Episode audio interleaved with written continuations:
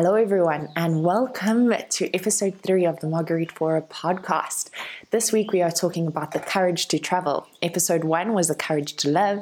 Episode two was the courage to start something new. And today I have got my favorite person in the world to travel with here. We've had many adventures, both terrifying and incredibly romantic. And my husband again will be joining us for episode three of the Marguerite Forer podcast. What? Welcome to my podcast. My podcast, Marguerite Forer, the podcast.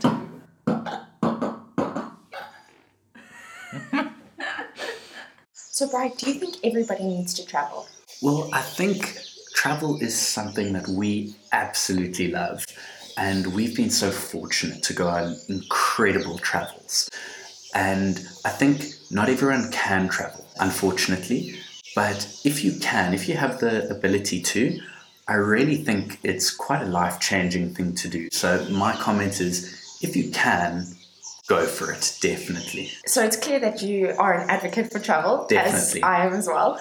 What have you learned from your solo travel experiences? I think for me, traveling solo, you're all by yourself. Things can be stressful. There's no one to blame if things go wrong. And it can be quite nerve-wracking. I think for me, the kind of takeaway points is that you've got to grow up quickly. I was sixteen when I first traveled by myself for three months. And, you know, you've got to look after yourself. You've got to find a way to do it. So that's kind of a bit of a takeaway I've taken. How about you, love? You've been in Italy for six months in total by yourself. What did you kind of Yeah, but I forgot it was that long. So I was twenty-four when I travelled for the first time, when I left my country for the first time. And um, I went completely alone. And it's quite interesting because Amsterdam was the first place I landed. And I quite, a, quite a first place. That was the first time you'd ever been out of the country. And yeah, the first place you went to was Amsterdam. Uh, but I couldn't believe it. I mean, I, I got into Amsterdam and I couldn't stop smiling. And I was just saying hello to everyone. I was so excited to be there.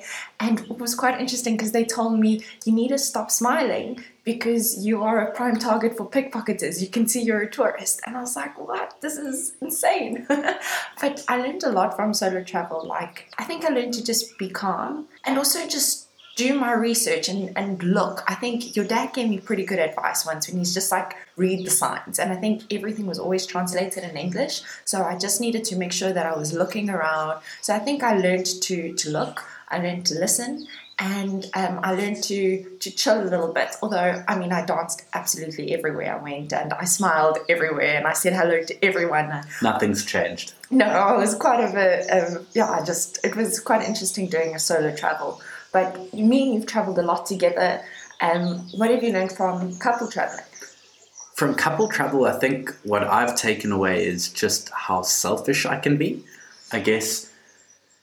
You know, because now two people are in one place. If you've only got three days, you know, there's only so much you can do. And you realise maybe you're a bit selfish in wanting to do some things that you want to do and your partner might not want to do.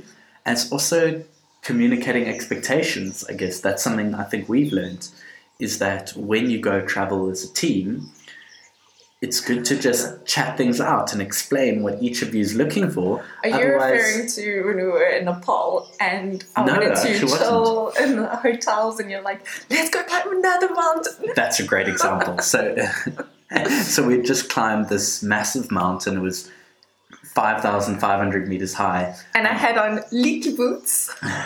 And I wanted to go do another one for another five days. And it was an eight-day trip and I wanted to do it in five days. And you just wanted to chill in the hotel room. And we hadn't communicated this to each other. And fortunately, um, for me, I won the argument or the discussion. Um, but uh, but we ended up doing it. Both had an amazing time. But it was a learning lesson that we need to kind of communicate. You ended up loving it too. Yeah, yeah, no, I did. Even I more than it. I did, probably. Yeah, yeah. Um, I found my groove the second mountain. The first mountain, I was a little bit out of my comfort zone. I've never been, just the foreign toilet and the just everything being so different and so... so rough. When you say foreign toilets, you mean foreign holes in the ground. Yeah, yeah. And I mean, it was it was just such a shock to my system. But I think after the first, our, our first trek was nine days, Yeah, uh, no, about fourteen. Oh, is it? At least. Yeah, and yeah. I mean, after finishing that, I think I was ready for round two, and yeah. Um, sorry, I interrupted you. Anything else you've learned from couple travel? That's probably the big takeaway, is communication and just understanding what each party wants to do. Mm. Um, trying to compromise, and then also realizing sometimes you just can't compromise. Sometimes some parties just got to go on a travel for the other party, mm. I guess. Mm. I think I've learned from couple travel, at least, is I love it way more. Mm. I, I love solo travel, and even since we've been married, I've traveled alone and had my own adventures. But I think that there's something so beautiful to just share it with you. Um, I think we're such a good travel team. I agree. In the sense that when we're here, I'm incredibly organized and planned, and I've got everything together. But travel mugs are someone else. Like, I can just throw my head back, super blasé, and relax and just wind up wherever. And you're pretty planned and organized. And it's, I love that I get to just like totally relax. So I love traveling with you. And I'll never forget on my first travels when I was in Ireland, and the thing I learned from solo travel is, wow, you you may get hit on if you're a girl, and if you're in Ireland and, and in a pub, just say, I'm not here to shift, which apparently means I'm not here to hook up, and then the people know, okay, I'm not going to prowl on this girl. But just remembering in those moments, like, it's so special to have someone that you love doing life with, and just being so aware of it in those moments when maybe you get attention, but you don't really want to give your attention, you just thinking of someone you love. So I think for me, what I learn about team travel, at least with you, is that I enjoy it far more than solo travel, but I do enjoy solo travel, and I think I just, every single time, I'm just so blessed that we get to travel. Definitely. Oh, and team travel, it's amazing for flying, because then you don't have to just sleep on, on one seat. Like, you can do that, like, awkward, like, I'm going to lie on you, and, and that, that kind of works. We get to kind of perfect that one, but okay, tell me some travel hacks you've picked up when it comes to creating your own adventure. So I think um I don't know, the country we come from, everywhere we go it tends to be quite a lot more expensive, so we tend to kind of go out for drinks rather than go out for dinner. Mm. And we t- tend to kind of end up chatting even more over drinks, and then come home and make our own dinner. That's quite cool for us. We still get that experience of going out, Um, but we don't kind of lose all our cash. Yeah, I think also something which we figured out when we were in Montenegro is that we just created our own adventure. When I did that sea swim, I was like, Brian, we need an adventure. Oh, yeah. I'm going to swim from this side of the ocean to this side of the it's ocean like in freezing conditions. two K swim in the middle of winter. Yeah, but also at, even in, the Russians were looking at you funny. Yeah, but in Bavaria, when we went and we just jumped on a train and we found ourselves in coffee shops, or when we went ice swimming, you know, just setting up little adventures for the day and doing them. Or Austria, when we went on a hike and just realizing we actually enjoy free adventures, things that you don't necessarily have to spend too much money on, no doubt. Like paragliding or quad biking, although I still want to do skydiving. But you know, there are adventures that you can create for free that are so exhilarating and fun. No doubt. I think our best adventures have actually been like our honeymoon. We went and we hiked Mont Blanc. Yeah. And we just stayed in these little, uh, what do you call them? Um, tea huts. Tea houses. Tea houses, they call them in Nepal. Um, little, little chalets. And I mean, it was it was cheap, cheap as chips, because all we were doing were was hiking each day and just paying for a, a, a roof over our head. And then every now and then we'd end up in a beautiful hotel, and it'd just be like luxury. Yeah. And then back to like slumming it out. But but that for us is, is the beauty of travel. It's not going and spending and staying in the most expensive hotel in Paris. There's a time and a place for that. That that's amazing. But it's also just roughing it out when you're young and mm. you're not so snobbish. I think there's a real beauty to that. We certainly love roughing things out. It's not for everyone. Yeah. But um, I don't know. It, it always makes me appreciate what I have and and what I get to experience. I think for me, another travel hack I learned was, if you're trying to save money, in summer, go to the mountains, and in winter, go to the beach. And the irony is, we we were in Croatia, which is just the most beautiful place, but we were there just near the end of winter before summer. What's that season be- between? Spring. Spring. We were there in spring. and um, And we were the only people at the beach. We literally had the entire ocean to ourselves. It felt like we had everything. It was it was just incredible to have no doubt. that. And the peak of summer, just being in the cool mountains, and again, just having the entire mountains to ourselves. It was amazing. Mm. And very special. Uh, I think it also it was affordable. It was so much cheaper. In Croatia, in the peak of summer, the prices even tripled for some mm. of the Airbnbs. And in Bulgaria, in the peak of summer, we managed to get some of the cheapest accommodation. So it was yeah. quite interesting to just do the opposite of what's trendy. Yeah, that tends to save us quite a bit. And actually experience so much more beauty. I don't know, at least that's what I found. Yeah. Okay, let's talk about renting a car as opposed to using public transport. So we're quite fans of public transport, even if the infrastructure is pretty... pretty useless. Then again, it depends kind of on the type of travel you've got planned.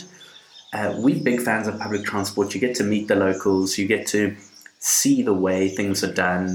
Um, it feels a lot more real rather than if you hop into a rent-a-car. It just feels a bit detached. And mm. but, but then again, there's a time and a place for, for both. We've done yeah. both. Yeah.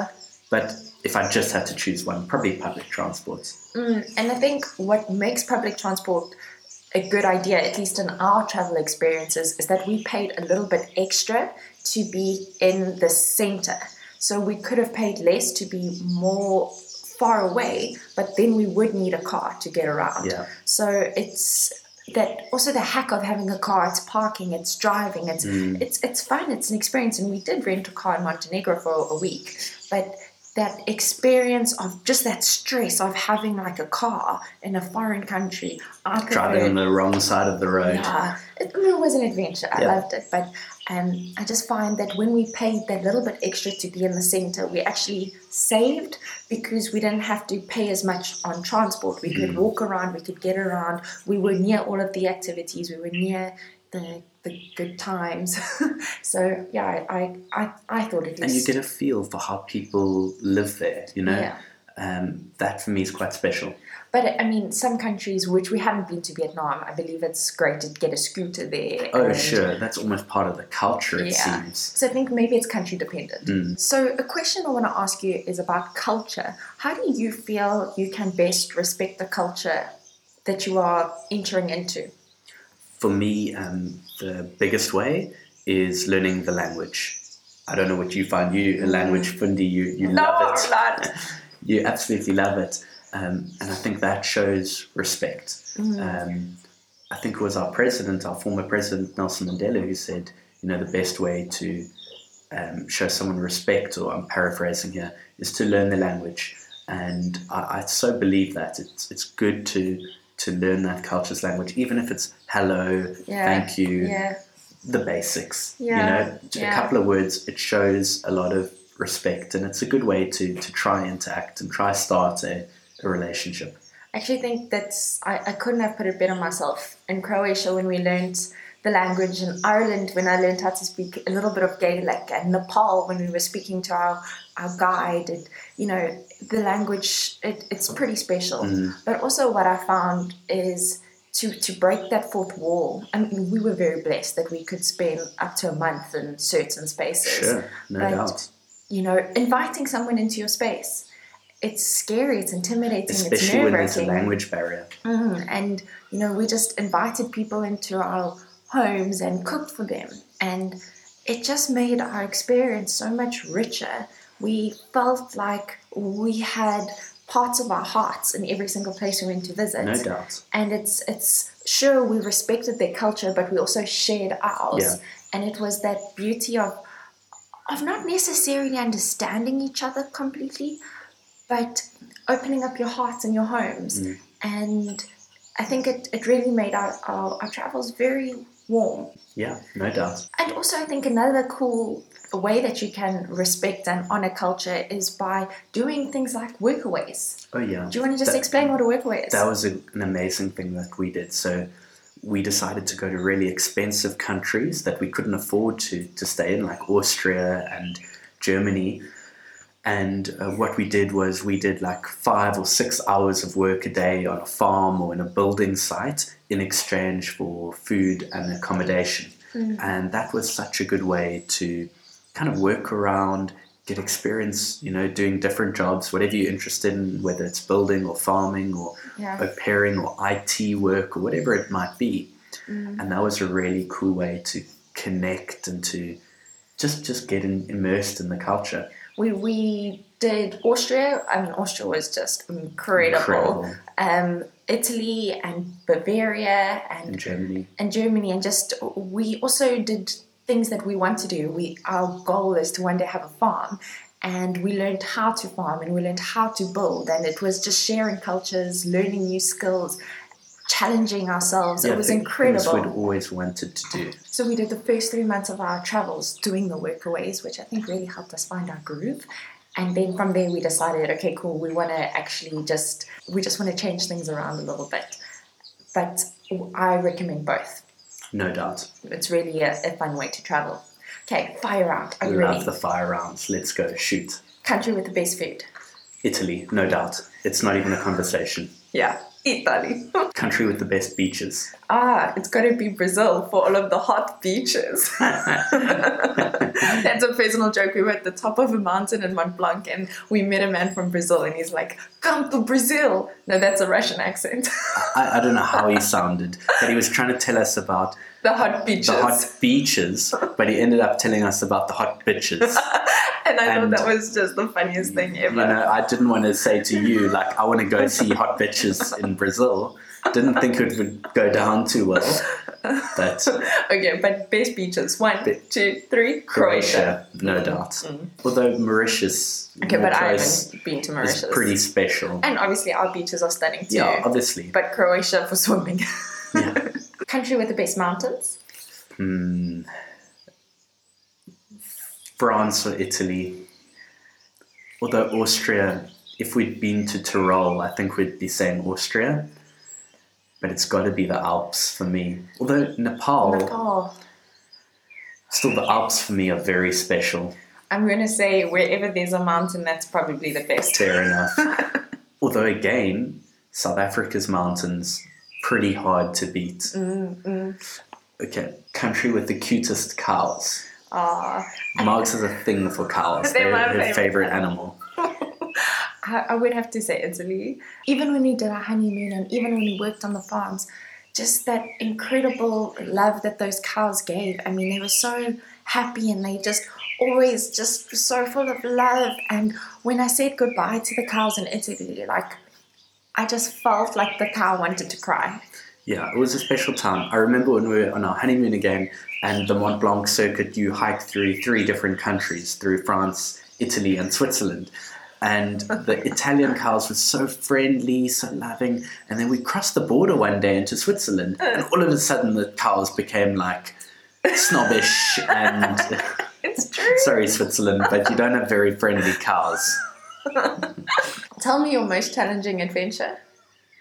Nepal was challenging, Mont Blanc was challenging, and, and then also went on a, an amazing trip in, in, in school where we went and we spent six or seven nights in a Big Five game reserve and we slept under the stars, um, no vehicles, just walking and camping, and that was incredible. And that was that was challenging in a way because, flip, I mean, no cell phones, no nothing, no connection to the world. And um, that was a pretty special experience, you know, walking through crocodile-infested water. Um, that was, that was very special. For me, I would have to say it's in our first year of marriage, I got the incredible opportunity to go travel for a month in Italy and test out the workaways. And we were hoping that the following year, me and you would actually pause our life to take a mini-retirement and, and go travel. And... I'll never forget, okay, that experience started really well. I mean, I got bumped up to first class, like I had the best time on the flight. And but when I landed in Italy, my host didn't speak any English. Not one word. Not one word. And my Italian was, what I realized was actually very selfish, very much, I like pizza, I like ice cream, hi. And I didn't learn how to say things like, how can I help? Or what can I do? And I realized that the, the language I knew was very conversational, very small talk, table talk, not anything farm related. So when she was like, pass me the, the tomatoes, I was like, uh, and she's like, Margarita, passami pomodoro, per favore. And I'm like, uh, no, capito, I don't understand. And I would just cry myself to sleep for that first week because I didn't understand her and she thought I was so stupid. And I was like, I just don't understand your simple instructions. Like, I don't get them. And I didn't know how to communicate and there was no Wi-Fi. It was just, it was very, very challenging.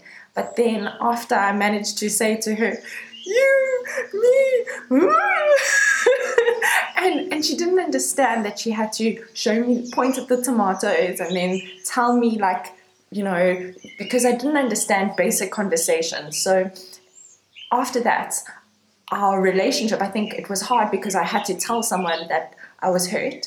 And in a way that was like a three-year-old communicating.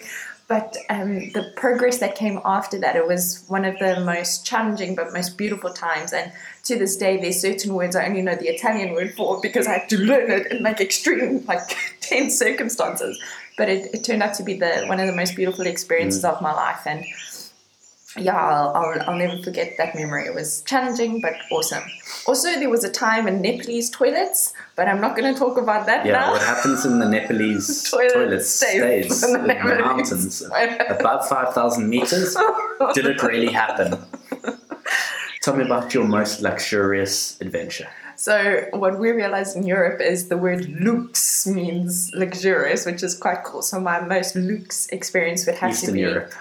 Yeah, would have to be um, Paris. It was so beautiful. My husband surprised me. It was always my dream to just paint the Eiffel Tower. And the last trip of our travel, I, I, I said to him, he can surprise me. We can go anywhere. Um, I was just so happy that we were traveling. And it turned out to be a flight to Paris. And I didn't know because I was like, ah, the whole time during the flight. I really didn't know where we were going.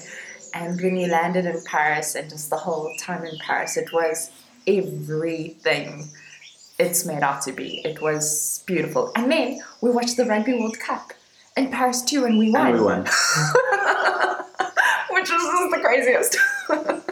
But your most luxe adventure? Most luxurious adventure? Sure, we haven't done many luxurious no. trips. I think we kind of can have that to look forward to still. Finally, tell me one of the memories that you hope to make in the future on travels. Oh, so many. Um, I want to go to China oh. um, and ride like the high-speed trains and see Shenzhen. I want to cross the border to Hong Kong. I want to do a national parks tour in the U S. There are, the list is just unlimited. Mm. How about you, love? What, what's your...